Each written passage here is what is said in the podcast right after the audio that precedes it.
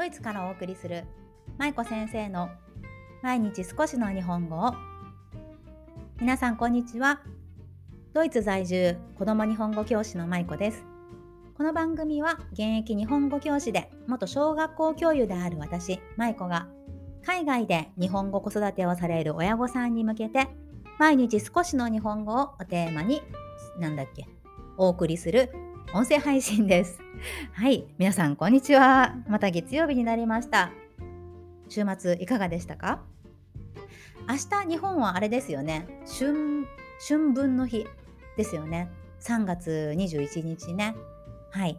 あの昼と夜の長さが同じになる日ということでここからお昼が少しずつ長くなっていきますドイツももうすぐあれだなサマータイムが始まるんですけど皆さんのとこはいかがですか？サマータイムありますか？まあ、あのサマータイムもね賛否両論ありますけどいつも私が感じるのはあのキッチンのオーブンの時計とかいろいろ直すのがめんどくさいなというはい、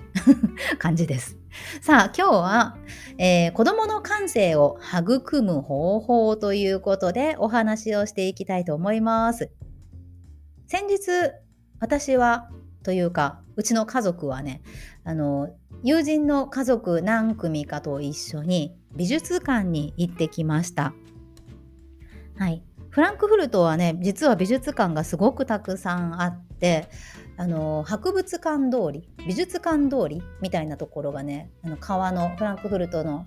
中心部を流れるマイン川というところがあるんですがその川の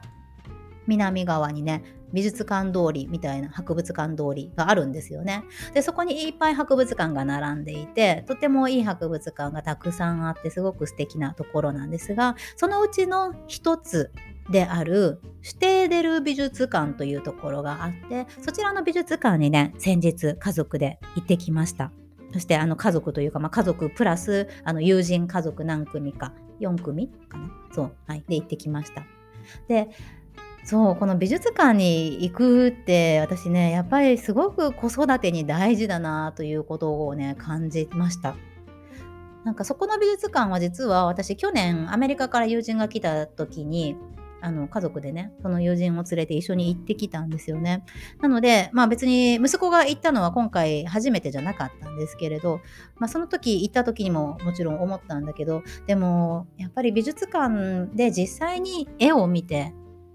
うん、子供が感じるっていうこと。この体験がやっぱり子供ってすごく大事というか必要だなっていうふうに思いました。普段私は家で日本語教育をしています。日本語教育っていうか、まあ、日本語子育て？私あんまり教育って言いたくなくて日本語子育てね。はい子育てをしてるんですよ。で毎日ね日本語タイムをしたりとかまそこに絵本を読んだりとかね、日本語でお話をしたりとか、まあ、そういったことを含めて日本語子育てだと思ってるんですけど、まあ、日本語子育てをしているわけです。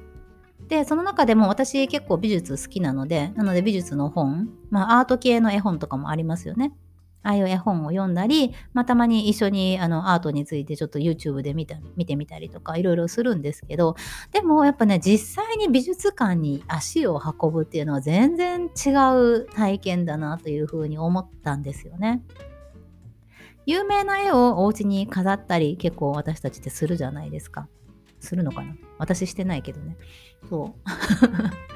でもこう有名な絵なんかその誰だゴッホとかピカソとかわかんないルソーとかマティスとかまあいろいろね。まあそういう絵をこう部屋に飾ったりするじゃないですか。クリムトとか。うん、で、でもその絵を部屋に飾るももちろんすごく大事というか、まあ、いいと思うんだけどでも実際に美術館に行ってそういった巨匠とかねそのアーティストたちが描いた絵を見る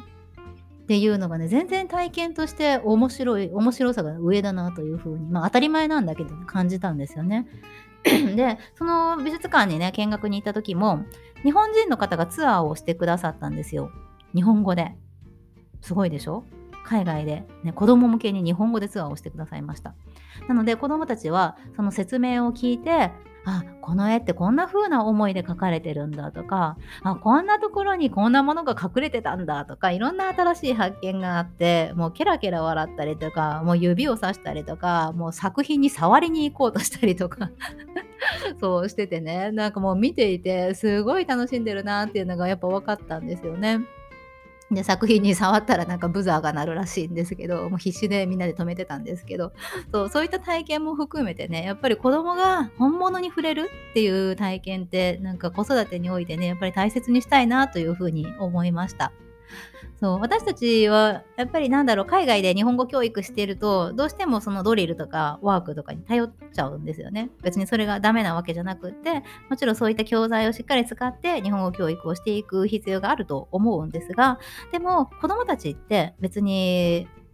文字から学ぶこと文字を読んだり書いたりして学ぶことだけ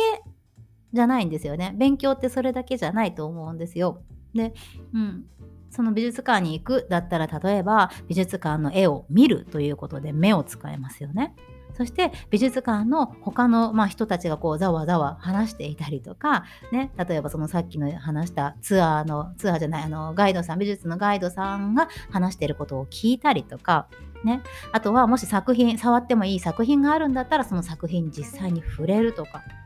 でそういった風に五感をしっかり使いながら感性を育んでいく。でこの体験がやっぱり子供子供の言葉を作っていくんじゃないかなというふうに私感じました。うん、やっぱりその子供って言葉を話す時に実際にそのドリルとかワークから覚えた言葉ももちろん使うと思うんですが何かそのいいものとか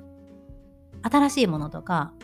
楽しいものを見た時って子供って勝手に話すじゃないですか。ママこれすごい大きいねとか何この黒いの？とか、その息子、インスタにも書いたんですけど、なんかあのー、お葬式の絵なのかなあれは。あの、欧米でこう、昔の人たちがこうお葬式の時に着る喪服？で、女の人がこう顔にかける黒いベールがあってその黒いベールにこうドット柄がついててでそのドット柄が描かれている絵を息子が見た時に息子がママ見てあの人顔にブツブツがあるっていう風にね 指さして大きな声で言ったんですよね。でそういうのとかってやっぱりあの普段家でいると言わないじゃないですか。なんだろう絵を見ることがないからね、うん、でも実際にその大きさにびっくりしてそういう描かれ方をしてる女の人にびっくりをしてそして自分で話したいと思って話すやっぱこの体験がね非常に大事だなというふうに思いました。うん、なので、まあ、美術館だけじゃなくて他にも博物館でもいいし別に公園に行くでもいいしどこかお出かけするでも散歩に行くでも何でもいいと思うんですが子供が五感をしっかり使える五感ってその5つの感性の五感ねそう五感をしっかり使えるような環境を作ってあげる。ね、やっぱりそれが親の役目だったり大人の役目だったりするんじゃないかなというふうに感じたんですよね。うん、美術館ねなかなかやっぱ子連れだと行きにくい部分ありますよね。私も子供が小さい時小さいってまだ、まあ、小さいは小さいけれどなかなか昔は行きづらかったのでずっと、まあ、子供が3歳4歳になるぐらいまではね我慢してましたで行くとしても私一人で行かせてもらったりとか、はい、いう風にしてたんですがようやくね子供が大きくなってきて、まあ、5歳ぐらいになってから、うん、あ連れて行けるかなという風に思ってね連れて行くようになってきました。なかなかしょっちゅうはね、行けないんですけれど、まあでもやっぱたまに連れて行くと子供も刺激されるし、そして親もね、子供の新しい一面が見れる場所だなというふうに思ったんですよね。うん、子供があこんな風なこと考えてるんだとかあなんかすごい想像力豊かだなとかねやっぱり新しい発見があったりもするのでこの美術館に行くっていうのはねすごくあのいい体験になるし、ね、親にとっても学びが多い場所だなというふうに思いました。ね、体験から学ぶってとても大事なことですよね。ね、子供って別に座学だけで学んでいるわけじゃないので、まあ、しっかりと感性をね育てながらね子育てやっていきたいなというふうに思いました。はい。ということで今日はここまでです。今日は子供の感性を育む方法ということで、まあ、あの結論としてはいろいろな体験をさせましょうというお話をさせていただきました。いかがだったでしょうか？ではまた明日お会いしましょう。今日も最後までお聴きいただきありがとうございました。舞子先生の毎日少しの日本語を引き続き一緒に頑張っていきましょう。ほなまたね